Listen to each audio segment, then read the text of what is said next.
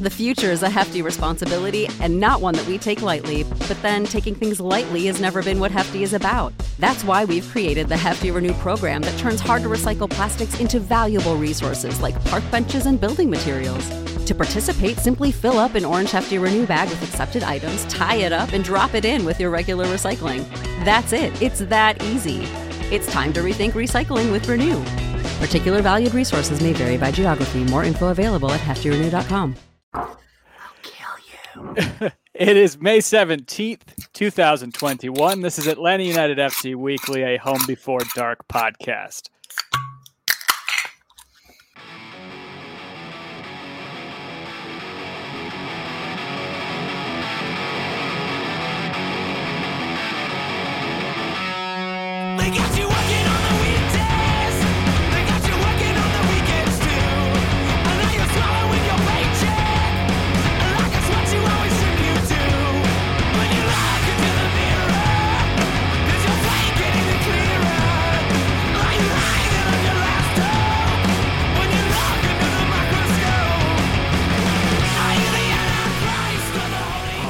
That was, guys, I, I'm good calling it a day if you guys are.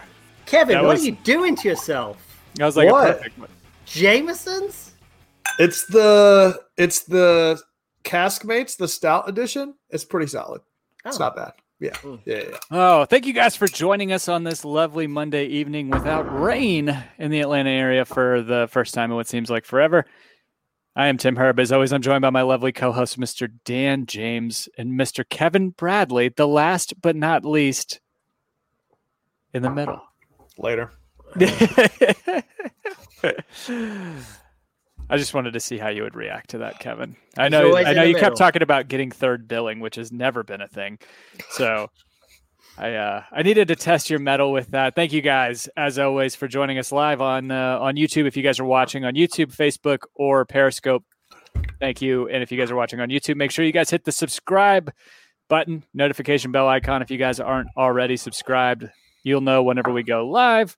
You can join us for this uh, little fun thing we call the trap and the fake trap now that we are broadcasting to all three of those platforms.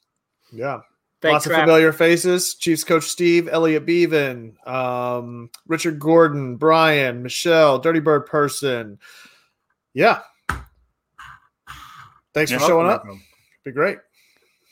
Um, yeah, I think I think Dirty Bird Person's first comment in the trap tonight kind of epitomizes the entirety of the weekend for all Atlanta United fans. And I'm going to quote him and say, eh, "This game is really dull and uninspired. Oh my god! Oh my god! Oh my god! At the Death Soccer is awesome. Yeah. Oh, it's uh, not just not just the uh, Atlanta United game, but yesterday Alisson scoring that header to keep uh, fourth place uh, hopes alive for for Liverpool was pretty pretty crazy. Um, It's finally earned that $50 million transfer fee, right? Oh yeah, because a league title and a Champions League trophy definitely didn't uh, definitely didn't do that. So. Uh, just awkward. Yeah, a couple, couple other familiar names in the trap. Gabe Lajas joining us. Uh, Nathan Explosion of Metalocalypse fame joining us. Uh, yeah, it was um, Saturday night. That was pretty interesting. I will say I am very happy and surprised that we were staying. Uh, we went and saw my parents for the first time in a year and a half, which was incredible. We went to. Uh, I don't think any. If you guys have ever heard of this place, I would be shocked. Uh, anybody in the trap or anybody Arby's? listening? Yes, Arby's. We stayed in an Arby's. We got an Airbnb.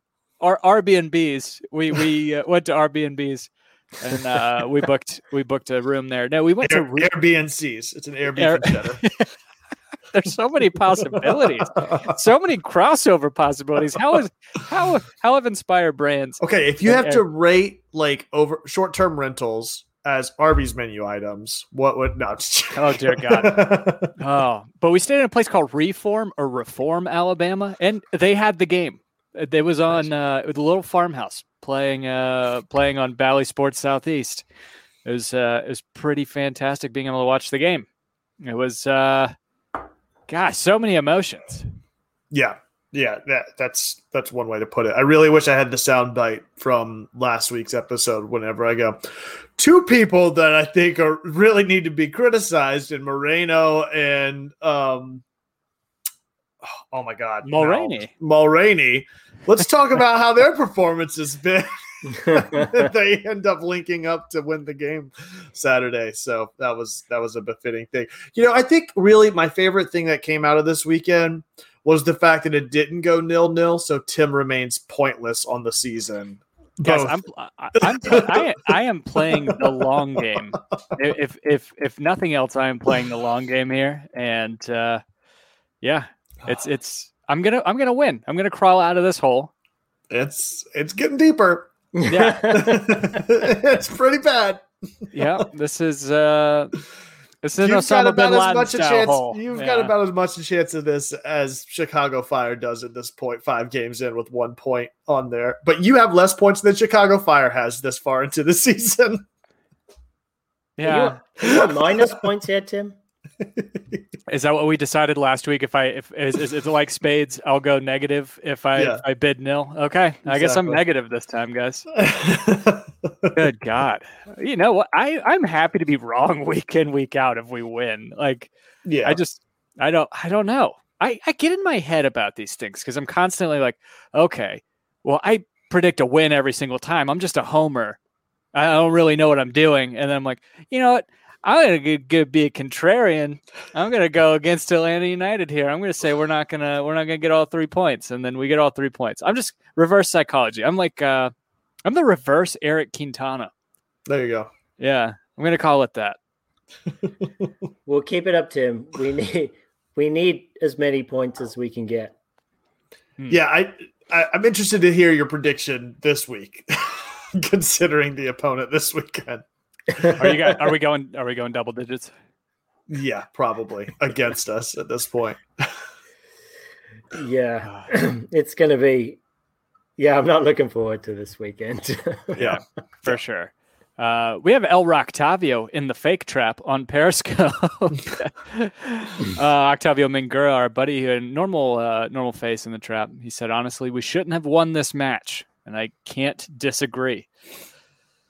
Yeah. it seemed it seemed very fairly evenly matched in the fact that there was not anything going on for the most part during the no, game, and it was just Yeah. back to the Atlanta that we have all come to see over recent weeks and certainly over the last couple of years, which is um, just possession for the sake of possession. And some of that is because of the way that Montreal approached the game too. But overall, I mean, side note, I just want to make a point about how great Mo Edu has been in the call box for Atlanta United. And I thought that him with Kevin Egan was, I mean, week in and week out's been really great, but this week in particular, you know, it's rare that you hear a broadcaster kind of be critical of the way the team is playing or, or what they're what they're lacking in their run of play.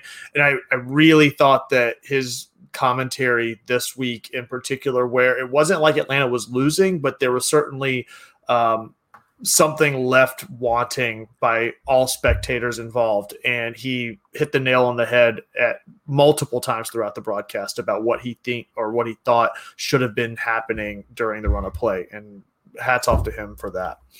Yeah, I like him a lot better than Dan Gargan, to be quite honest. I think he's Yeah. more fluid. He Yeah. uh, he talks his mind. I feel like he gives a better perspective on the game. Yeah. Yeah. Which I is mean, he interesting because like I, I well he played at a higher level for longer than Dan Gargan I would say not to not to discredit what Dan Gargan did in MLS but Mo Edu played overseas he uh did he captain Stoke at one point and captaining Rangers right and and playing you know I think so. don't I, I just remember him. He was a highly billed kid, um, and I don't think he ever lived up to his full potential. Potential. Ooh, it sounds like Michelle disagrees. I'm interested to hear why. so Michelle disagrees about Mo Edu. no I, I like like your I, I do like Sounds your like it. point. I do like your point about him being impartial because that is it, I think color commentators more often than not, and I think it might have to do with the short history of the club so far that we don't have a player like it's not like Michael Parkhurst is sitting in that seat.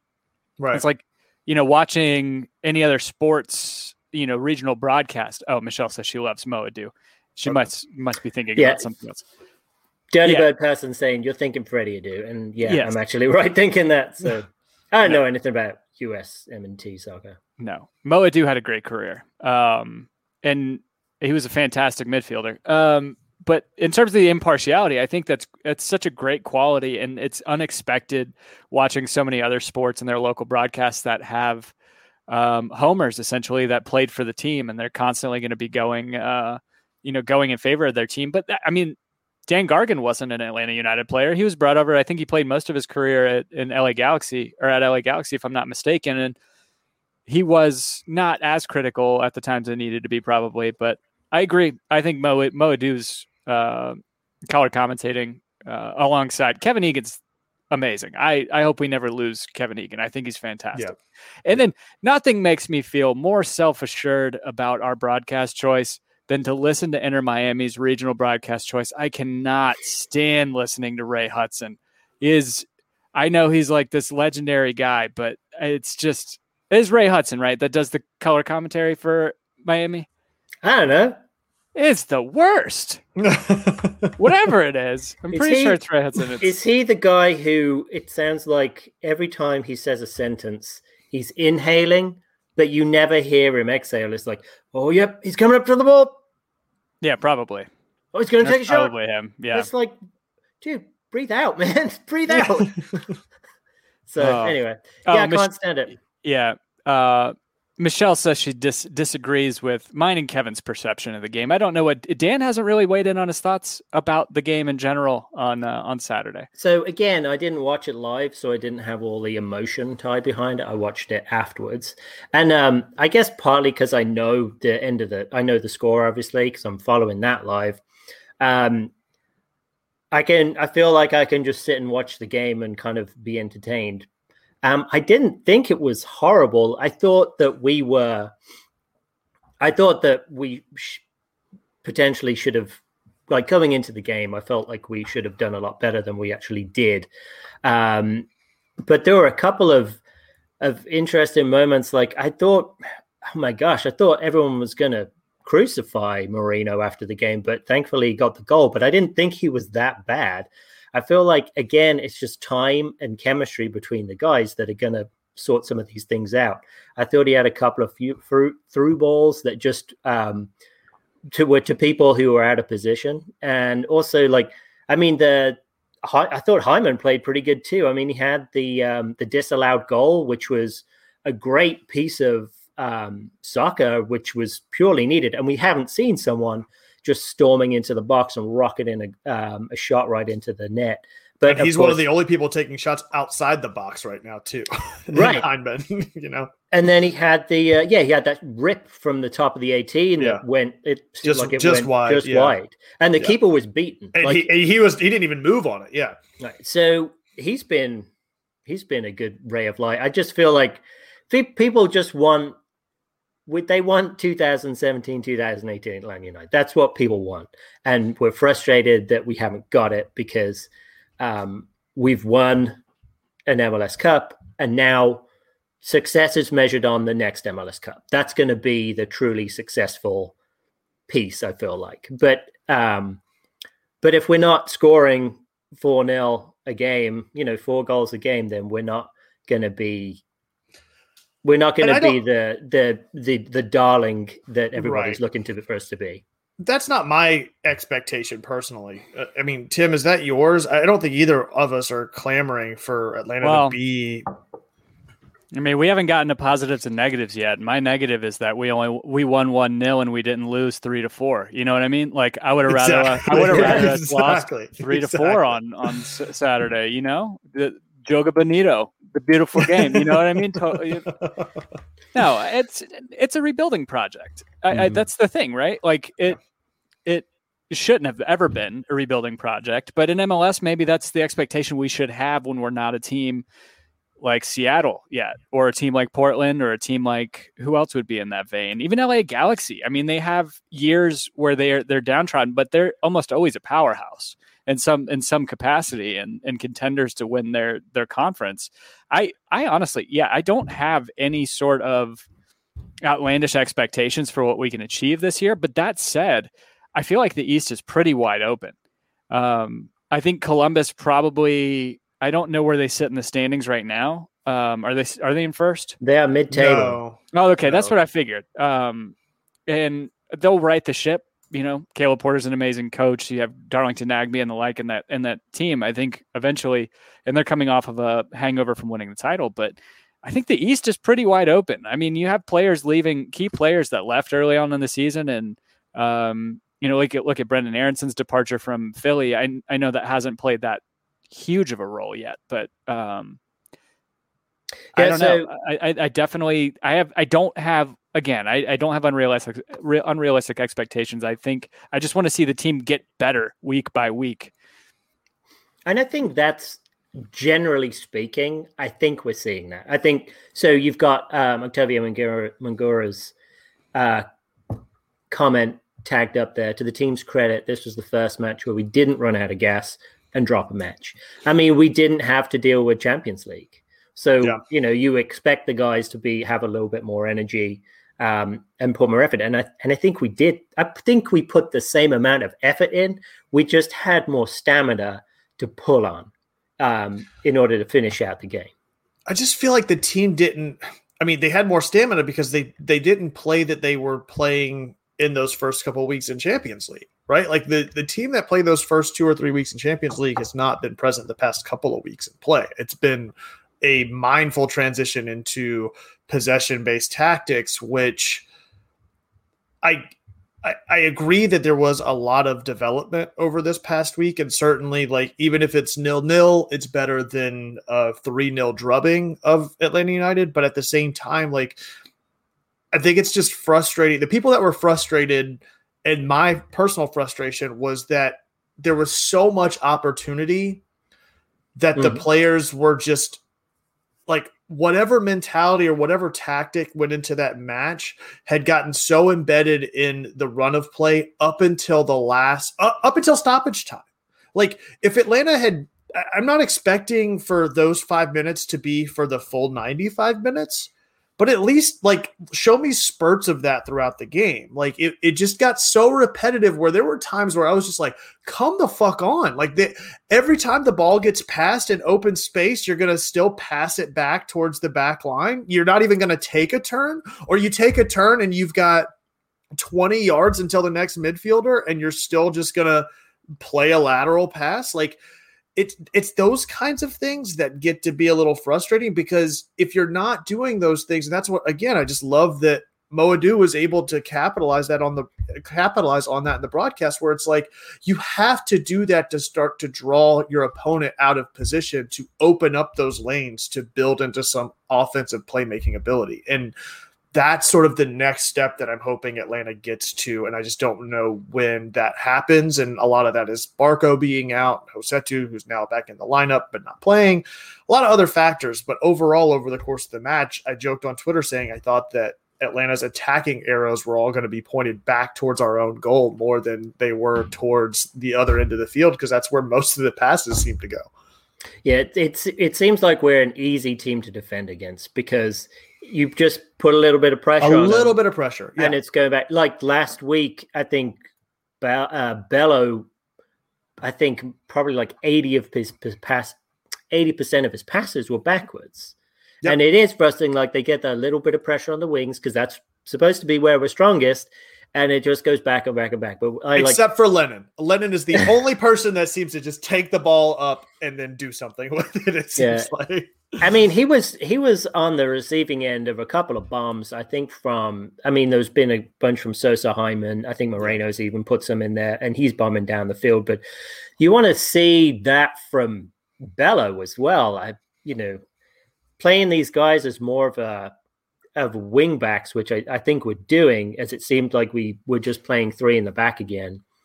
Um, you really want to push them forward and really get up the field and come on, let's let's have someone for them to pass to right there rather than to having to wait a little bit for someone to catch up and, and be present. So it's, but it's a um, balance. It's a balancing act because the other side of that is what Atlanta was getting exposed on the first couple of weeks of the year, where it was like they were too heavy-handed in the attack, and the back line got pulled so far out of position that Sosa was run ragged, having to cover, and Bello wasn't tracking back and didn't have extra coverage, and the back line was getting exposed. So it's like we just need to get those two things in sync, at least for a proportionate amount of the game on both sides of the ball. Tim, what do you think?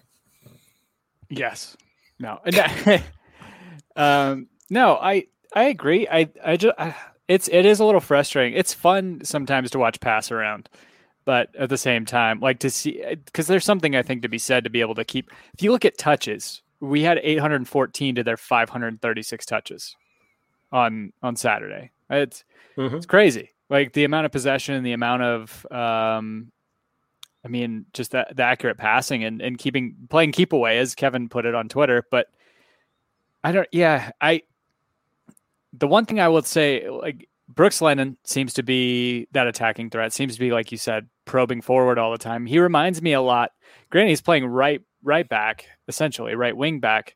Reminds me a lot in terms of his play to uh, Tito in that he's running very much on the on rail like railroad tracks. Like he's running vertically and that's i don't know if that's just how he's been deployed. I, I want to pull up his heat map at least personally. Uh, i won't share the screen or anything like that. But yeah i mean his heat map is literally just that right side of the field in front of the 50 so um he's he's just running on straight lines which is fine. Um his service i think has to get a little better. Um i think honestly it's it's a little lacking, but I I don't know. It's I think Felipe had put it right where we don't really have the guy right now to make that quick turn and and uh, connect the play from We're the missing midfield. Barco to do that. That's that. exactly he's saying. You know, Barco is the guy who was doing that, and I think that's why we're seeing that lack of that right now. And I think that we're getting so frustrated is because we don't have that guy with a great first touch to be able to not just control the ball and turn and look for somebody to be, but be able to immediately make a play on the ball and be able to connect to, into the attack. And um, Well, it's Hopefully- been a couple of times that you've seen like the the first touch when I remember I think it was last week Joseph would receive a pass, but his first touch was too heavy, and the same has happened with Lopez. Um, so I think you know it's yeah it's it's it's it's everyone. Speaking of uh, speaking of being heavy-handed, I would be remiss. How is that a good? What, what, what kind of segue is that? Heavy-handed.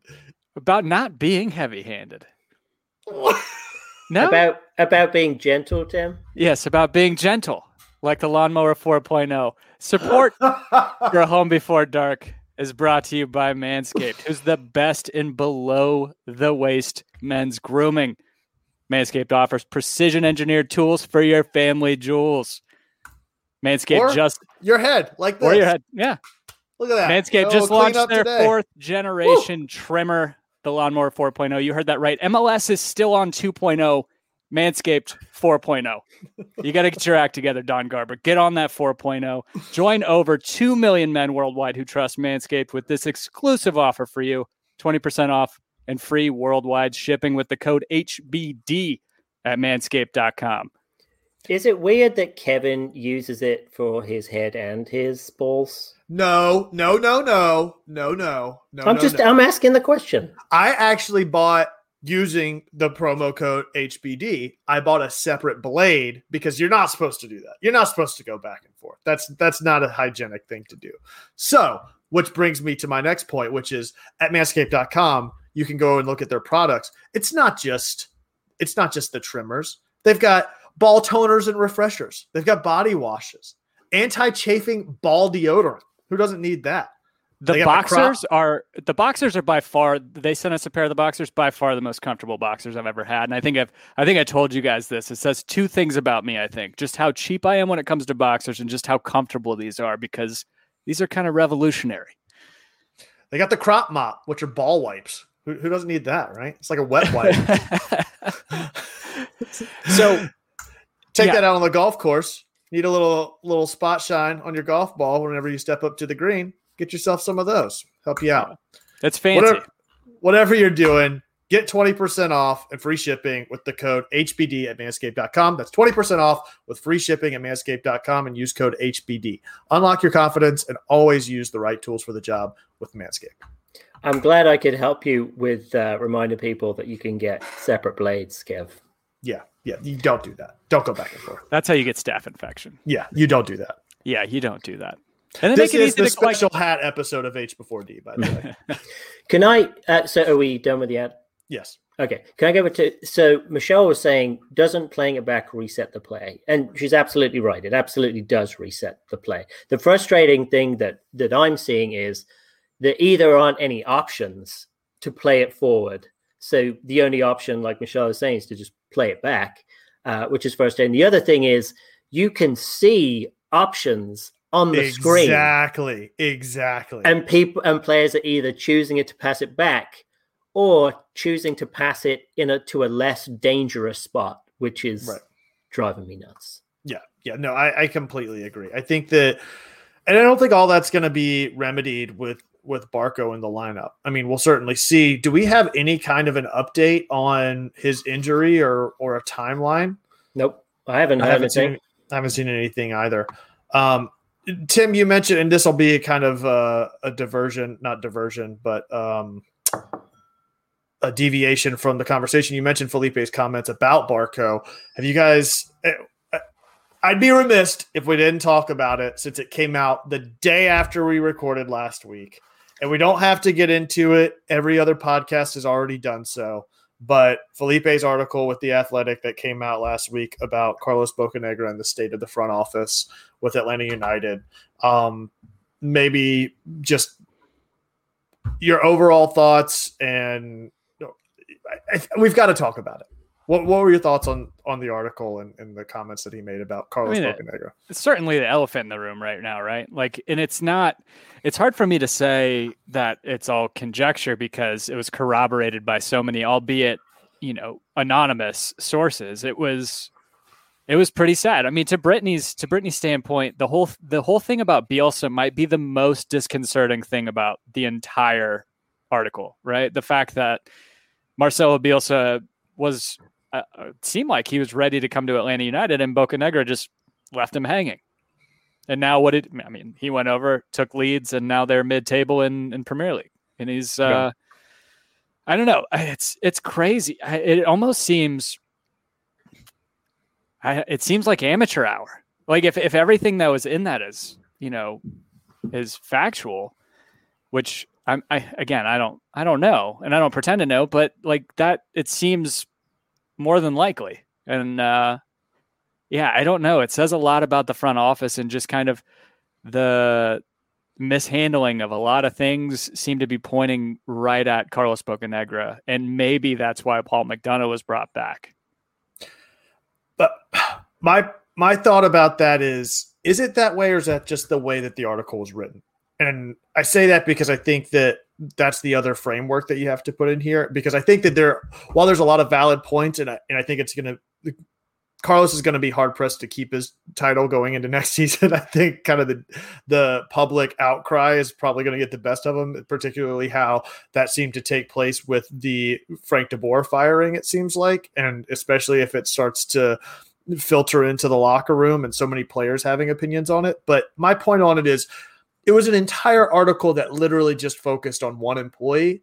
And I think you're going to be hard pressed to find any employee in any organization at any level that 100% does their job completely efficiently and has zero mistakes and a proven track record where everything is by the book. Like, while the Bielsa thing is a huge deal, and I know that like it, there was a comment about like it was Carlos's job to follow up with him, but like you would think it, it a massive organization somebody else would have, and it's like I don't know that equates to me like not following up on an email or something like that. You know, like it just seems like such a one off thing where I think I think the writing's kind of on the walls for him next season, and I don't think he's going to stick around potentially. But and there's certainly a lot of other discouraging information in that article, but I don't think it's an isolated event where all of Atlanta United's shortcomings are just on him any more so than I thought all of Atlanta's shortcomings last year were under just Frank DeBoer.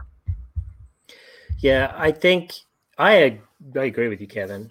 I think that um, I think Felipe is one of the better journalists that we have uh, Oh, yeah. covering Atlanta United and, and just soccer in general. Um, I think um, him ha- being so being bilingual really helps. I think it gives him a deeper understanding. Um, but I do think that he's the fan base will follow him blindly, and that's what I feel like this article has shown. Um, and I'm not doubting um, No, yeah. Work ethic or anything like that. I, but I agree with. You. I think it's it's it's one perspective. Um, to the Bielsa thing, I think we dodged a bullet not hiring Bielsa. I think he would not have been great in MLS. I think he's I think he gets like the the quote that's taken out of the article is like um because Bo because Bocanegra didn't call him back. Um Bielsa told his agent, okay, never accept any more calls from them. I mean, is that kind of I mean, that's kind of a red flag there. If you're going to go off like that because someone didn't call you back, and I mean, there have been job interviews I've gone on that I thought have gone great, and I never got a call back, and I Right. end up calling and saying, Exactly. "Hey, remember me? You know, we had that thing. Yep. Okay, yep. Oh, oh, you've just hung up on me. Okay, that's fine." Uh, Right. And I realized that it's not as nowhere near as high profile as as what they're trying to do uh, with Atlanta United. I just kind of feel like it. A lot of it's been taken out of context. A lot of it is from anonymous sources, and I'm sure Felipe talked to whomever, and obviously they wanted their identity kept. But it's again the counter argument. It's an anonymous source. I mean, I've got ten anonymous sources on what Kevin did last night. So, so I think I some It was think just me and you there, so I don't know how you found all these other people. Well, I can corroborate it. So, I so I I feel like there's yeah I think it puts some more pressure on on Bocanegra whether he um really cares about it whether the the front office you know care about it as much I mean I know Darren was interviewed on 929 I never got to hear the actual audio from that but he was pretty irritated with with the article um and I think in either way you're still an outsider expressing an opinion on something that you weren't in the room for. Uh, I mean, that's I mean that's kind of like sports in general, really, um, commentating on sports. So, um, you know, uh, so I'll I'll play counter to this because I get what you guys are saying, and I've had that reaction too, kind of going back and forth with this whole thing, and Mm-hmm. but it's not just one side of the story. No, when no. when when ten when it's ten it's, when it's ten against one, it's not one side of the story. I mean, it's majority of the organization, not the majority of the organization, because it's you know the organization's more than whatever twenty people, but it's you know what I'm saying. It's like the people that went on record, or not even on record, but the people that went to talk to Felipe and and Mm-hmm. gave him this account. That's a lot more people that have come that then have come out to deny it or to come out and and to even correct any of it. And I think Yeah, that part's uh, it, but but again, like Felipe is, and I don't and I don't begrudge him for this. I think he's doing exactly what he's supposed to do because if oh, you look at absolutely. if you look at any of the high profile so look at the highest profile guys in each of the leagues. I don't follow nhl so I, like i don't know who the the adrian wojnarowski or shams charania or um, adam schefter of the of the nhl is.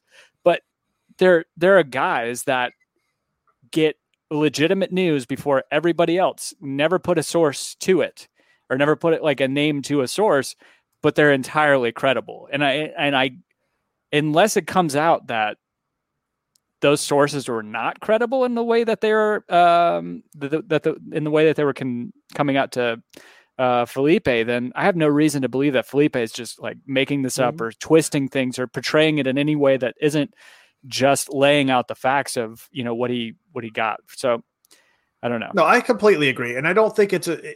It's just like talking about the game, right? And maybe this kind of gets us back on board with talking about the match again. Like, I don't think that that entire article or all of the actions of Carlos Bocanegra are entirely positive or entirely negative, and I don't think that his entire tenure at Atlanta United can be summarized as entirely positive or entirely negative as a result. And I certainly don't think that article was structured in a way that you can read it and say, okay, everything he's done is terrible. I mean, even the stuff that was written in there, like certainly some of it was more damning to him or his tenure and what his involvement is in the club, just as much as we can talk about Bielsa's involvement being overstretching. And I think Brian or somebody mentioned like um the fact that he wanted to have so much control over thing or Kevin Escobar, it's a red flag to ask for full control over the roster as well. Like, especially coming into MLS with everything that's involved in the league, like and like Dan said, I think that we ended up on the positive side of that, all things considered, with Tata coming in. It's the other stuff like the contracts and, and players slipping through the cracks and stuff like that that's a little bit more frustrating. But I don't think it's entirely one way or the other. But unfortunately, because he was singled out and the court of public opinion is going to be involved, I think it's going to be a hard challenge for him to overcome it as a result of it. So. Yeah, I think Octavio Mingura his comment, the more infuriating excerpt is how Boca bungled the Darlington contract extension. Absolutely. When I read that, I was like, Yeah. Seriously, you promised him that? And then just were like, eh, we're not And it and it's not like he underperformed. It's not one of those things where you brought a guy in and you were like, okay, we'll give you a tier ex- extension, and then he was, you know, whatever, didn't didn't live up to anything, and you're like, okay, well, we didn't really put pen to paper, so sorry, you didn't work out. It was maybe the most crucial part of this team outside of Josef Martinez, a healthy Josef Martinez, was Darlington Nagbe. Like, I mean, we keep talking. Yeah. How many weeks in and out of you know off season were have we talked about the Nagbe replacement? And finally, it took us you know a year and a half, and I think we might actually have one. Yeah. Um, You know, I think it's different systems, but I mean, Nagbe was so crucial to De Boer's system in just shutting down Yeah. attacks, turning it Yeah. over, and getting it back up the field. Uh, and to, I mean, just to just to not keep those promises is Right. is is ridiculous. Does that just- like does it say anything to you guys about like w- sorry to cut you off Kevin I'm just thinking about like the sentiment behind FDB out and not, not he's not our coach but like it seemed like he was in the dark about so Oh, many yeah. decisions like how much of like him not having any control over the roster he doesn't have his guys right? Like and I mean that's the other flip side of this is that like just as much as I mentioned Bielsa wanting too much control, the opposite can hold true where Bocanegra can be overstepping the manager's role within the club, and like th- there's got to be a there's got to be Uh, checks and balances, and he's certainly overstretching, and that can be just as insidious to the locker room as a bad manager that doesn't have that culture instilled in the roster. So Yeah, I think that in the other leagues, it's more common, and teams will willingly give uh, coaches full roster control. But in like, I think to your point, I mean, the MLS. I mean, imagine Marcelo Bielsa dealing with GAM and TAM, fucking and he's awful. like, "What do you mean you can't sign that player?" Because you don't have enough imaginary money. What Yeah. What are you talking about? What did I sign up for? Um, so I yeah, could just imagine him waving his hands like that like I mean, Bruce even uh, yeah, I mean, even um, I mean, Felipe interviewed De Boer after he left, and um, De Boer was like, "Well, they sold Pity completely from under me," which I mean, I feel like the most of the fan base was fine with that one. And then it was Gressel that was more shocking to him. yeah, like, and yeah. then you know we didn't we didn't have any wingers, so Yeah. it's like, well, what what can I do? So Yeah. that, that was that was unfortunate. You know, we were not far away from an MLS Cup final. that was really the best part that came out of all this, which is all the memes and the tweets about it. You know, the oh did you did you make that one that you sent us or did you find that somewhere No, all of those were on Twitter. So like the Boca Oh, okay. out, which is the re logo from the cookout logo with his hair as the like flaming spatula, basically. The he wasn't the villain all along, and it's pulling the mask off of Frank DeBoer, and it's really Carlos Bocanegra underneath it. And then somebody doing the Felipe really came in this morning with the and it was the thank you Atlanta Yeah. United banner with Carlos Bocanegra on there. So it's just all of that stuff was the best thing that came out of everything there. No, So- great. Yeah, it was it was pretty great to see that. But at the same time, you know it's crazy, and maybe it's good for this team is they have a scapegoat, right? If they always if they- do. if they ever wanted, and maybe it was leaked, maybe this stuff was leaked for a reason. I don't want to get conspiratorial, but I mean, there's when you have a front office that is consistent of not just a technical director, but like what is Darren Eales president, right? And they both kind of share GM duties in a, like a traditional sense. Am I wrong in that? Like they and Paul McDonough Yeah. at this point too. So Yeah. you have three guys that could potentially be the fall guy for roster decisions. Yeah. Mhm. And if those roster decisions don't pan out, it looks like we do have our scapegoat. And maybe, again, like to put tinfoil hat on, maybe and it's not beyond the realm of possibility for stories to leak from the front office to the press to uh, kind of set that up. But I mean, yeah, it's So, um, Back to the roster from this weekend. Hold on, Back hold on, hold on. One match. sec. Oh one my sec. god. Oh, one sec. Come on. I just- I think Brian Diefenbach actually makes a really good point. Um, do you think we would get this reporting from Jason and Mike at That's Soccer. Down here? Nobody Um, else here in Atlanta is doing that kind of stuff. So people criticize them about they they pump their sunshine pumpers. They only think about one way. But I mean, they're employed by the team. I think I think Right. they all. I don't think they're employed by Oh, well, I Atlanta mean, United. They're employed by the radio station who has the contract for play by play. So it's like it's not like the Athletic, which is a subscription based, independent, journalistic institution that's supposed to just report on.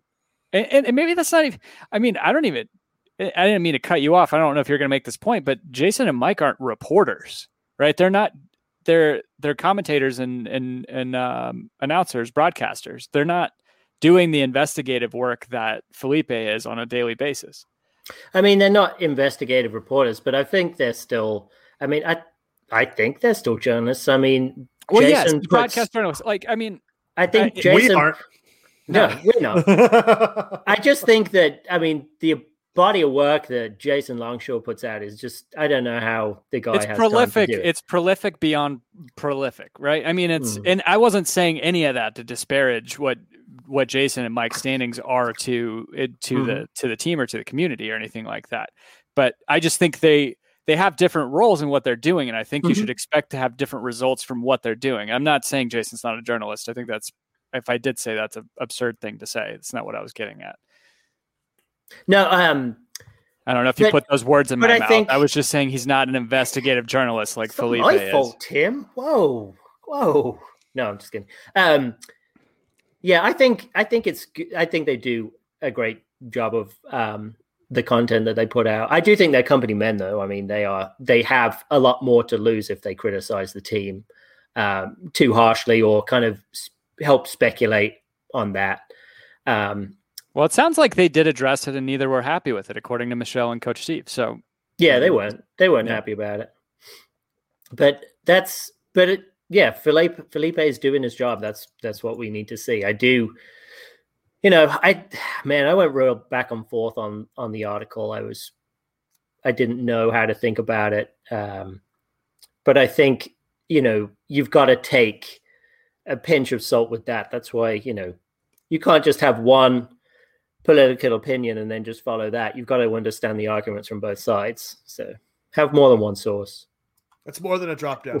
well, So- Will Boron, I wouldn't call Doug an investigative journalist either. no, and I agree with that completely. I think he's there to he's a beat writer, right? I mean, I mean that's his role. Like he's a beat writer. He's there to just answer ask questions and take them down. He's not I mean, the story that Felipe produced is like it's like a Rolling Stone t- style investigative report. Like that's, I mean, it's yeah, it was impressive to say the least.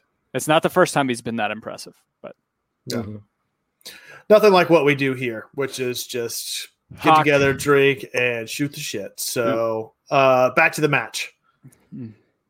What are you guys thinking about Josef Martinez? He's gotten more involved over recent weeks, and certainly this week, where he almost got on the end of a couple of headers that go in. We saw him get the goal last week, obviously, but week in and week out, to me, he's certainly seeming to get better and better, and we're we're getting pretty close. I think maybe another four to four to six weeks, he might look, you know, some semblance of his former self, but he's he's showing sparks of it at the very least. So are we looking for him to come like are we expecting him to be 17, 18 type types of numbers or I don't think so kind of because the expecting team. more of the like the under the Frank de Boer era? I think under Frank de Boer, because I mean, you got to think like also under Frank de Boer, the distribution network that he had, whether it was Miguel or with Julian Gressel, neither one of those are there. And not only has hmm. he been out of the lineup, but also the roster changes in the distribution network has changed again on him. So it's like that has to get in alignment with him just as much as his own footing and you know, playmaking ability. But I would just like that header you just expect to go in under mm-hmm. his normal run of form. You know, other touches that's just like you said, like in a couple of times his first touch is just very heavy footed. And it's like you expect some of those things to be a little bit different. But can I can I just say that those are he's not getting as many opportunities and those those missed opportunities that you're seeing are the same ones that he had in the games in 17 18 and in 19 where he just has so many more opportunities from the distribution that he's getting that he's putting other ones away like it's That's it is a good number, point. it's a numbers game at this That's point you point. can't expect a striker to have that big of a that high of a conversion percentage it really to me i don't his his pace maybe is the only thing I see that he hasn't got back. But I mean, uh, who somebody mentioned it, uh, Octavio Mingura saying Josef is getting better, played the full uh, 90 last minute. His his endurance is there. His vertical is definitely still there somehow with that uh, recovered ACL. Like his his his work ethic is fucking phenomenal. The way that he's coming back and, and recovering for people and being able to try and trying to play the Barco role in that lack of a Barco role, being able to you don't normally see a number I, at least I, I wouldn't say you would see a number nine doing hold up play that that far Yeah. into uh that far back towards their own half but I, I honestly think everything's there i think he is just missing the opportunities in the chance creation to really put anything behind uh behind the keeper And I think the defenders are picking up on it because they were trying to put him in a chokehold at one point this past weekend. It's like, my God, like if he- he's testing that knee every bit of it, every single game, it seems like, because defenders aren't giving him a pass. hmm And that's good because we should see more goals from other areas of the field. Right. I mean, Burke and Birkenegger was saying that you know we're trying to build a team that's not so dependent on Josef. Uh, I mean, because that's what, and that's what Frank de Boer was trying to do too. He was trying to get other outlets, but Tata was like, the focal point is Josef. Get the ball Yeah. to Josef, and like you're saying, we don't have, he doesn't have as many opportunities.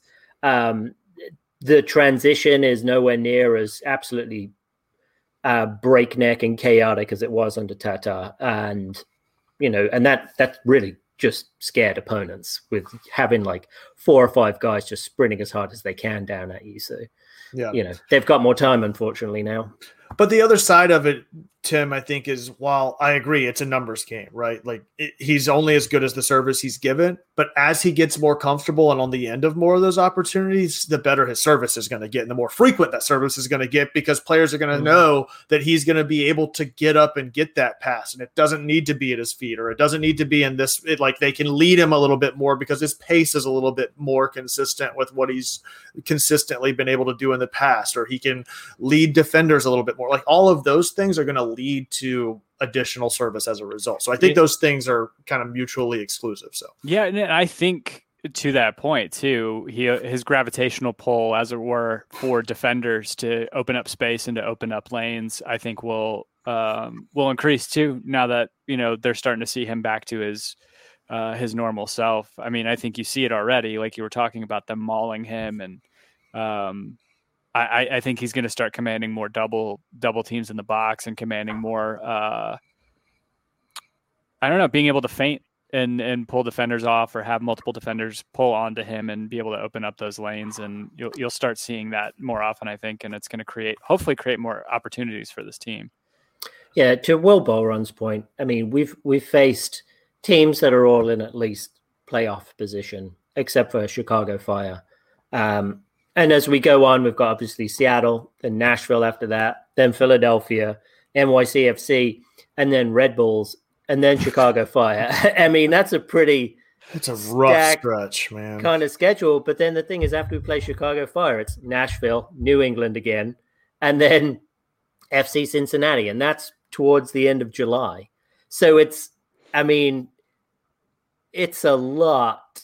This first half of the season is is pretty intense, and and you know we need that. yeah, All right.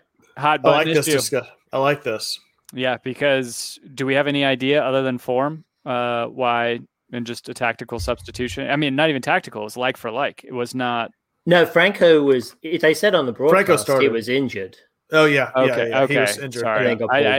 I, I missed that. Uh, yeah, Yeah. I didn't. We didn't have the commentating up very loud. That was yeah. Anyway, But I mean, we did score a goal when Walkes was on the field. So it's true. So what do you guys think, though, Kevin? I mean, Alan Franco or Anton Walkes? Given you've seen enough sample size, probably from both of them at this point. I think that Franco is a little bit more of a liability as far as his aggression. Um, and I still haven't seen enough of the offensive playmaking ability. And as much as I hate to say it, I think Dan's right. Like Walkes has made Wait, a big wait, enough wait, wait, wait, wait. One more time. shut up.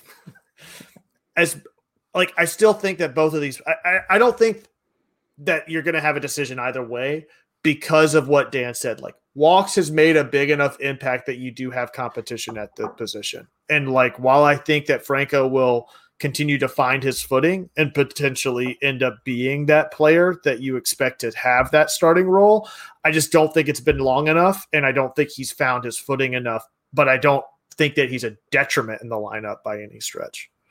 I mean, it's great to have all that depth. I mean, I Franco should be that guy. I will be really surprised if he's not the guy in the second half of the season, unless there's there's some sort of injury that prevents him from doing that. But um, he hasn't he hasn't shown out great. Um, I find it's weird that he's a DP. That was going to be like- my comment. it's weird where he's a DP because his transfer was only like a few million, Yeah. and then his salary isn't as much. It's TAM So- level, right? Did they do it just to get? Did they did they do that DP designation just to like get the uh, whatever you call it the the kickback or the ease uh, or like rebate on a salary? Not rebate. What am I trying to say? The subsidy, right? Maybe it's be- I, but the thing is, so Will Boron's point, Franco getting brought down as a TAM player during the summer window, so we can pick up another offensive DP. So we got Josef Barco and Franco as our DPs because we bought down Moreno. Mhm. So I just don't understand why we bought down Moreno rather than Franco because it theoretically it would have cost less money to buy down Franco. Though I, I guess there's something I'm missing, but it doesn't matter. I'm fine with him getting bought down in the summer. I mean, hopefully we'll have more. Have two spots Um, at that point, probably. I mean, yeah, hopefully, probably. hopefully for all parties involved, it is. Again, because I just want to see him move on and do great things. And right now, it's we were talking about. I just Barco- don't know, Barco, of man. course, It- yeah. If he doesn't start getting some playtime, I don't know if he goes in the summer window because I don't know if there's going to be enough interest. Like, when does the window open? Oh, there'll be a suitor. Um, Somebody, I'm sure, I but not at the value that Atlanta's looking for. No, we'll be selling him for cost. But the thing is, we'll want to sell him because his contract runs out at the end of the season. No. And then So you can tell he'll me I was right that he's not thirty million dollar player. Well, he's Yeah. probably he, he one probably and one, baby, one and one. last year, obviously, to Dan's point, if his contract runs out at the end of the year, he would have been a much higher uh, transfer fee if he would have been bought last year than this year. Because Yeah. what do you do? You, I mean, either you buy him during the summer transfer window or you wait and sign him on a free, right? But then, yeah, when you you just take the risk, like this could really be him coming together. But if he's injured and if he goes back to the Olympics, he's just not gonna have the time. So back to the discussion topic. Looks like most of the trap is saying walkes. Uh, Richard Gordon. I never noticed when Franco is in. I don't know if that's a good or bad thing. I mean, I I, think I that's think it's good pretty thing. good as far as it relates to a defender. You know, he's not constantly a standout or a liability. Um, Will Bowron of the opinion that Franco was a panic third choice at center back. They had to pick someone. They had to pick up someone, so they threw money at the problem. Um, Gabriel Lajas, we will see Franco and Walkes if Robinson gets called. That's a good point. That with Walkes or with For Robinson, the Gold Cup. right? Well, even you know, looking at long term solutions, like Robinson seems to be our you know highest trajectory defender right now as far as how long do you keep a player like him in the lineup and maybe that's why you bring in a franco or something like that is knowing that like that could be the wild curveball in the transfer window for some reason like robinson goes or something like that because Mhm. he's consistently being a standout in this lineup so Yeah, I could. I mean, I could even see him going this summer. yeah Yeah. And Bello. Yeah. I mean, we, we might have to replace a left back in the summer. Speaking of left backs, did you see the first goal scored in the new Miami Stadium was by your boy Brek Shea? Tim? I saw the box score. I did not. I, I wasn't watching the match. uh, yeah, yeah. It seemed like that a old lot of there was a lot of hate watching going on by the Atlanta United faithful of that Inter Miami match. It was very interesting. Twitter was a buzz with people watching that game, and no other reason than to just hope nothing good happened. Right? Yeah, yeah. I do love. I love me some Brek Shea, as you guys know. So He's got that beautiful blonde mullet going on now. it, it yeah, it's very much a. mu- It's just a straight mullet. He just said, "Fuck it." I didn't Um, understand his Phantom of the Opera celebration. He does some weird hand thing over his face. I didn't know what he was trying to say. No, that's confused. the symbiote. It's very confused.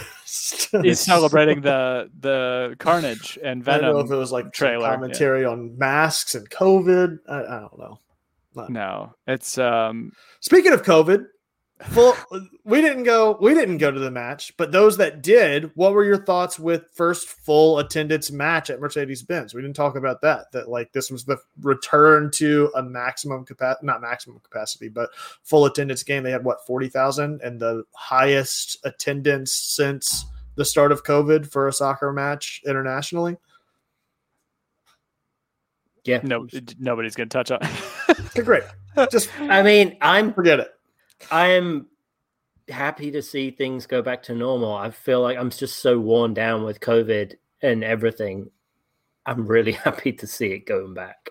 I know there's a whole bunch of like people aren't happy with it, and there's you know calling it a super spreader event and everything, and you know, yeah, I mean that could could be the case. More people could get infected of COVID, but I think what it comes down to is personal choice. If you mm, are worried about getting COVID, then you don't go. And if you're Right. not that worried about it, or you're kind of worn down by it, by me, uh, I'm vaccinated, so I'm kind of ready to be done with it all and take the risks um, as as they are. And the team made good on it. Like that was what we talked about a couple weeks ago was that a lot of the fans got blindsided by this. All of a sudden they're at full attendance, but they did give fans the option to opt out for just May if they wanted to. And I and I saw that they could opt out for the entire season, which I think Tim, you guys opted out for the season, right? no, we haven't. They didn't give the option in the email. Oh, I thought they gave- did. Okay, no, sorry. you. It was like special circumstances. We ended up just selling our tickets for the first game. Um, yeah, it's difficult for us. I mean, it's I don't know. You see so many conflicting reports about it, um, and I don't know. I'm fully vaccinated. Angie's fully vaccinated, but she is also pregnant and Yeah. late term right now, so she's immunocompromised, and nobody knows what that means. yeah, so- yeah. She needs like, to stay home. Yeah. my yeah. my circumstances are very different so i will not be attending matches nor will she and um but i mean it, it i don't know it's weird because it seems it seems so what is the word i'm looking for taboo to see that now yeah. and maybe um i don't know maybe it's just the the point of we've reached very high vaccinations and then give people the personal liberties that the constitution grants them and just deal with whatever ramifications it's your personal like i mean every building in georgia if i'm not mistaken has pretty much had that notice on the door that says if you get covid and die from being in this building it's your own fault so like Yeah. take your yeah take your health into your own hands or Mhm. it's your your health is your own responsibility at that point and i guess that's what we're rolling into because people have the choice to either do it or not uh, i don't know. It's just it's weird. It's definitely foreign. It's like how much this has conditioned us over like brian says which is awesome. He's an icu nurse. So he's happy to see this. It's been a rough 17 months. I agree. It's it's weird to see. It's good to see but it also seems soon. I don't know I, uh, the big thing, the other thing that I liked, and Octavio, uh, Octavio mentioned it, that they had the vaccination sites set up at the t- uh, at the tailgates and inside Mercedes Benz, which was awesome. And then props to Mateo, he's got his buddy to get his first shot at the tailgate, which is awesome. The other the other question I had was, do you guys and Will, you guys will also you guys in the trap will let us know. My understanding is the Gulch is shut down for tailgates now, and so is all the tailgates at the Home Depot backyard. What's going on? Like, where are the supporter groups tailgates occurring at now? Because everything's so different than the last time we were there because of everything happening in the Gulch development. I don't know where and how things are happening as far as tailgates go now, but yeah. So I don't know. I have no idea. Tim, when Golf little when little Rosemary Herb comes, you're not going to give a fuck about going to Atlanta United games. No, Marjorie, marjoram, marjoram, marjoram. Yeah, marjoram herb. Yeah, marjoram, Ro- rosemary. yeah. Rosemary's the middle name. Yeah, gotcha. marjoram, rosemary herb. Yeah, so is it time for the d- d- d- d- d- d- Dan load? it's the Dan load.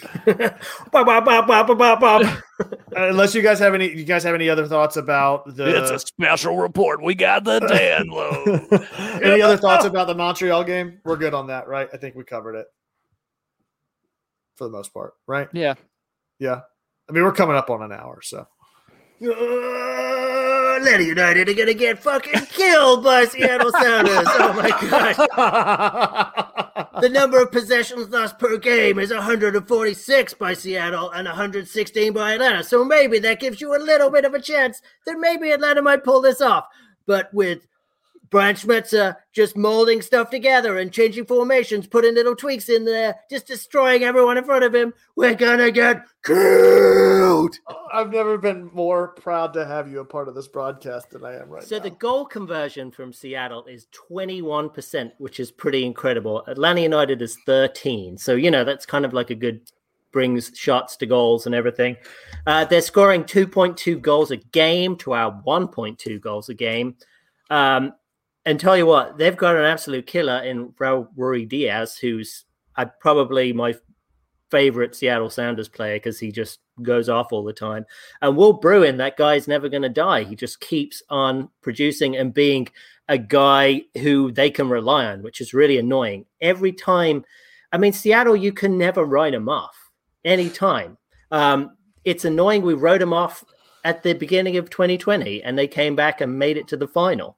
And so they just keep on showing up. They've showed up since when was the last Seattle Sounders um, Toronto MLS Cup final? They've been they had two together. They've won one apiece. it was two Uh, years ago. Yeah, Highly, highly annoying. Uh, Cristian Roldan's really cemented himself as the linchpin of this team. He's, I mean, he's scoring goals. He's they just rely on him to put it together.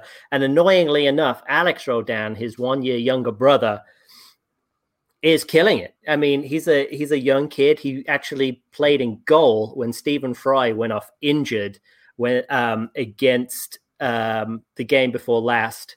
He came in. The, all the subs had used. Uh, it's like the 89th minute. Stefan Frei got injured. He did his knee in. Um, he put the gloves on and made like four or five different saves. Um, plus, he's an incredible right back. He's getting up and down the wing. His past his form in the past two games has been like 7.9 7.6 which is uh he's he's in top-notch form and I, I usually think form goes for at least maybe three to four games i'd be surprised if he doesn't have a good game against atlanta um also Arreaga, uh and Yeimar Yeimar's been holding down. He's kind of like their Miles Robinson type guy. He's just been sweeping everything up. Um, and then they have another incredible um, center back in in Nouhou. I think someone was joking on Twitter that they would. Um, someone was talking about trading uh, Rossi from LAFC for Nouhou, and they'd be like, "Yeah, that'd be fine. They just need to throw in Vela as well, and then it would be parody." Uh, they seem to just mold to whoever they're playing against. Um, they their there's num their stats are kind of all over the park depending on what team they're playing. So there's no real like defined style that you can pinpoint them on. So I expect that Atlanta United is going to just play our usual high high possession based game and they will eventually find ways to break it down whether they need to press or whether they need to not press my guess is they're probably going to do what most teams have done against us and jam the midfield and then just kind of like put a wedge between us all and push the wingbacks back. So we're going to be pinned inside our own half, making backwards passes most of the time. What's going to happen? They're going to be pressing more. They, they're pretty good on interceptions. They're one of the highest teams in interceptions. And they will probably just jump on our errors uh, and probably get a few goals that way. I'm not looking forward to this. I'm probably going to watch this one behind my couch. Um, so I am going to just end this and say we're probably going to get it's in Seattle as well. That doesn't bode well for us. We've never won there. I don't think we've ever beaten the Seattle Sounders. I think we've got a draw, and that's been about it. Um, I'm going to go with uh, 2 0 loss. And this has been the download.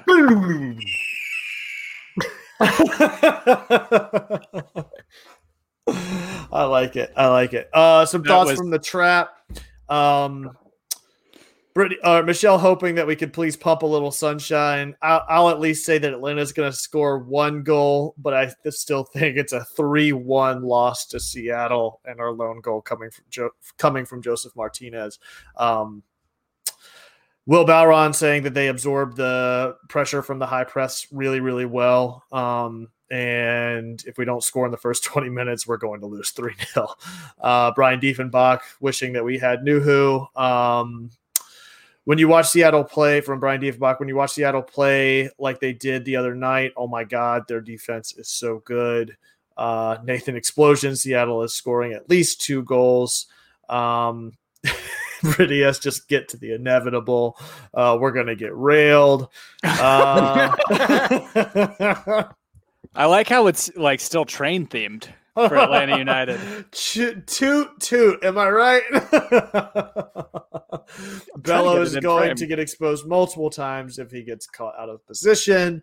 Uh, so is it possible that maybe we make an adjustment? No losses here. 1 1. I don't care. I'm hopeful, says Brittany S. Gabriel Lajas. 3 0 Atlanta. Everyone has a plan until they get punched in the face. Elliot Beaven also 1 1. Yes. so Uh, pretty yep. early on. Yep, Michelle one one. I'll be happy with the draw on the road. That all that all brings me to you, Tim, because all the pressure's on you as someone who hasn't had a single point yet this season. What are you thinking? I feel like the easy bet here is to, if you call a Seattle win and then we fucking pull it out somehow. Yes, do it, too. Well, uh, you guys will be happy to know that the game that I'm thinking of and I have PTSD from is the away game in Chicago in 2019. Oh, nil god, what was that? Three 0 us or they they they beat us? Was that three 0 Uh, it was five nothing. It was five Oh, it at- was five nothing. That's right. That's right. Oh, that's was- so awful. It was five nothing at halftime, if I'm not That's mistaken. right. That's right. We so we drew. We drew the second half, but you know, positives, positives of positives and Oh, negatives, which we'll get to from the Twitter reactions. But uh, I hate to do this. I'm gonna have to say three 0 Seattle. They are bu- like by and large, to Dan's point, like they Brian Brian Schmetzer is. Say what you will about the man. He he's a masterful tactician whenever it comes to MLS. I mean, he's He's better than Bruce Arena. yeah, it's he really is. I mean, his his ability to to deploy tactics specifically to the teams that they're playing, and and to uh, I think it was Will's point talking about them just waiting until the second half, absorbing pressure, and then just barreling past their opponents. Yeah, uh, I don't know, man. It's I don't feel good about it. I'm going to say three 0 Seattle. I um watching Ra- uh, Raul Rui Raul Rui Diaz. If you talk about a guy who does not He embarrassed us the last time we played them too. That little But- chip over the on the back line and just slotted it home. Oh, And I will say, since he's, I think this is his third year at Seattle, I have not seen him play better than he's playing right now, too. And that's scary. Like the Yeah. the supporting cast that he has around him. Oh man, it's it's gonna be tough. And to Dan's point, seeing the other Roldan brothers start to, I I have a hard time, and I, and I can't finish sentences right now. I have a hard time believing that they're not going to win MLS Cup at this point. Like I feel like looking at years past, how many times they made it to the MLS Cup final, starting off really shitty. And the fact that they're already firing on all cylinders going into the sixth match of the season is, I don't, uh, I don't, it doesn't feel good to me. I don't. No. I just I just want to pull some positives and negatives out of that game. But How about LAFC right now, bottom of the West? Who saw that coming? I mean, Vela hasn't been healthy, right? Wasn't this his first game back after an injury or something like that? I think I saw. But uh, yeah, they're Hmm. sitting bottom of the West right now.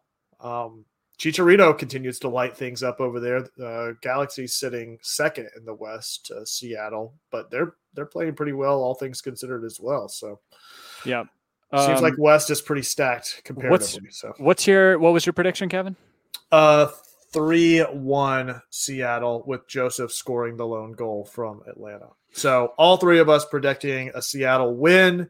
Uh, three 0 for Tim, two 0 for Dan, three one for me. So when you look at the odds on this, Seattle are minus 154 and Atlanta United are plus 400. And then it says when the odds are plus 400, the expected chance of winning is 20%. But this team, Atlanta United, the Atlanta United, all actually wins 1% matches with these odds. Shit. I mean, it's What's What- does it give you a thing. line? Like what's the score? Like what's the what's the score line? Does it have that on there or just the odds for win? uh it's just the just the odds that I'm looking I at. got you. I just So didn't know if they gave like a goal differential that But but you think about all the the um, breakdowns in chemistry that I'm trying to excuse all the time, and the errant passes. You know they're just going to ram it down our throats. Oh yeah. Well, because Atlanta doesn't want to turn. I mean, if, if Atlanta plays like they did this past week, which you expect them to at least, they're not going to just completely break the mold and not play like they did this past week. But if they're consistently not even turning to look at space or take those opportunities, Seattle's going to shut that down with a high press really, really quickly. And Atlanta, unfortunately, just doesn't have enough pace or players on the opposite end to run a quick counter if they happen to get some sort of a recovery or players that seem to want to take that on in recent weeks. So uh, I, I just I don't have a good feeling about this week at all. So we do have so Brian says I predict that we have 80% possession and they have they have twice the amount of shots that we do. that we need like we need that first half performance against Philadelphia that we have. yes. And- yes. and we need to and we need to also have the uh, 2018 Campeones Cup performance rolled into that as well. Yeah. And then I think we could potentially win one, two, one. But it's It's going to be a grind. It is Yeah. going to be a grind. Like if Atlanta wins, it's not by multiple goals. And No. Seattle's putting at least one in. So best thing, like if Atlanta wins, it's 2-1. At like best case scenario, in my opinion. Like there's no way Atlanta gets a shutout against this team. And it's going to be a fucking grind to get that to happen. Yeah. Hmm, it's tough. Um, I would be remiss if we didn't go back and look at the. Uh, we got a couple positive, Yes. negative reactions on Twitter to the Oh, Montreal we'll, game. we'll have to. I'll try to. I'll try to be better about the pacing next next episode. I always forget about those, and then we end up doing them at the end instead of as Yeah. we're transitioning into this. So, uh, uh, Gabe hashtag Sosa Squad Five Lajas, aka Gully Cuban thirteen, saying uh, positive Mulraney on the left, negative passing backwards. To Kevin's point earlier, uh, yeah, you're right. It, it would definitely work better. Um, uh, if we read these earlier, uh, Elliot Bevan saying positive Moreno scored, negative Cubo did not play. Just kidding. Um, and then from uh, Pierce Hicks, aka Cursive Kid, what if saying- Cubo scores a brace to win? That would be incredible. if, um, if Cubo scores a brace, I'll I'll have to do something that You'll I mean, to- I'm not going to get a tattoo or anything stupid like that. no, you'll have to get- take out that lawnmower 4.0, and you're going to shave your head live on the show. no, he'll Okay. shave his. He'll shave his. Okay. Bu- I was gonna say shave his bullocks live on the show. Well, I can't do that. That might be illegal. Um, Uh, but we've got to win the game. And not Cubo's got illegal. a score of grace for me to shave my head on the show. It's Okay. not illegal. It's just In against this game against Seattle. we're, not, we're not stretching this I like out to like the whole just- season. You keep drilling into the fine That's right. on That's, this. oh yeah, yeah, yeah. We're gonna make sure that this is uh, there's some parameters around this. Oh. Uh, and Dan, it's not illegal to shave your bullocks on the show. It is just against the terms of service. Uh, Pierce Hicks saying the positive Bello improving. If he can match Lennon's, uh, that would be great. Um, I'm guessing he's being like his uh, Lennon's form. Uh, negative right wing is our weakness. Good on Mulraney for the cross, but him, Damm, and Lopez scare no one because they aren't goal threats. That is absolutely for sure. Ooh, I like Brian's, but this would require me to get into the Atlanta United subreddit. of the Atlanta United. Brian, Yeah. how about? Oh, here we go. Here we go. Facebook. Because this is a podcast for the people, by the people, and so much of our content is generated from the trap. Brian, we will do this segment, but each week you have to email us your favorite shit takes from Reddit. And you just email them over to us and we'll we'll run through them during the show. Yeah, I like it. I like Yeah. it. Put a little onus back on. Don't To the don't uh, make us do more work. You hear us having to. re- do you hear Dan's story about his lawnmower experiences last week? We're already doing too much work. He's putting his body on the line for this show. folks. Week- week in, week out. You people just want and want and Dan My almost liver enzymes are through the roof because of this show. Dan almost gave himself a homemade episiotomy for you guys just to prove to you how good the lawnmower is. My 4.0 is. cholesterol has never been higher than eating after doing these shows. That's 20% off and free shipping when you use the code HBD at manscaped.com. Do it. Check us out on OnlyFans too. Just kidding. No, he's not kidding. Who was it? There was somebody who It's I think only got, man's. It's only man's. I'm pretty sure somebody got kicked off of OnlyFans for doing their podcast on it. I'm trying to Oh my remember. This was the five stripe final, wasn't it? yeah, it was. Have you guys subscribed to Five Stripe Finals uh um secret Snapchat account? the premium Snapchat account, I think is what I should say. Joe Patrick has happy late birthday to that guy. True legend Yeah. Joe Patrick has a uh has a premium Snapchat account. See what's behind the curtain. what does that mean? You got to pay for it? Uh-huh. I'm not Yep. gonna pay for it. No, you're gonna pay for it. And then you're gonna pay for it. Yeah. All right. Uh, thank you guys so much for tuning in with us. Uh, if you want to find us on Twitter, you can find us all collectively at Home Before Dark. That's before spelled B and the number four. I think we're all really just on Instagram, except for Dan, who's also on Peloton. Where can they find you at, Tim?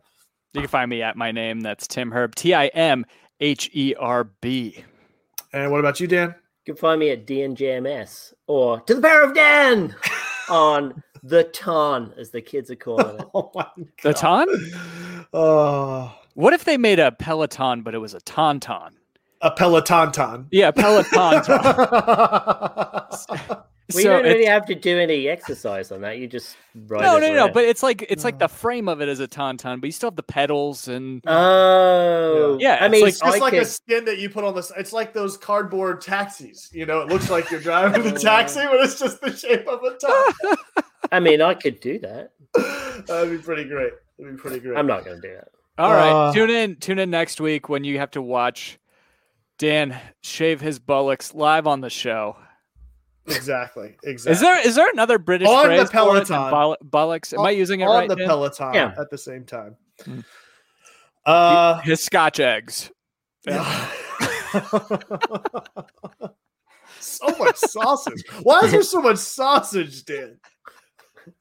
I haven't said a Didn't word. you hear the story This last week? ratio is so far off. Each one of these a pound of meat. yeah, I think you need to see the doctor, Kevin. Didn't you hear his story last week about his heavy genetics? yeah. yeah, I listened to that back and thought, man, sh- probably shouldn't have said that.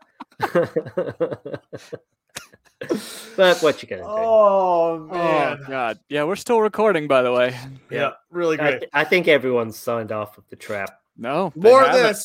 Find us all on Twitter at Home Before Dark. That's before, so we'll be in the number four. Leave us ratings and reviews, however you found us. If you found us on YouTube, be sure to like and subscribe. Hit that Bill Holcomb icon, the bell icon, to get a notification each and every time we go live and join all the lovely people in the trap each and every week. Until next time, as always, be home before dark. I haven't got a Nothing? way to come back because we're gonna get Oh, destroyed. come on. We're gonna go and deafen them. We're gonna go deafen them. What?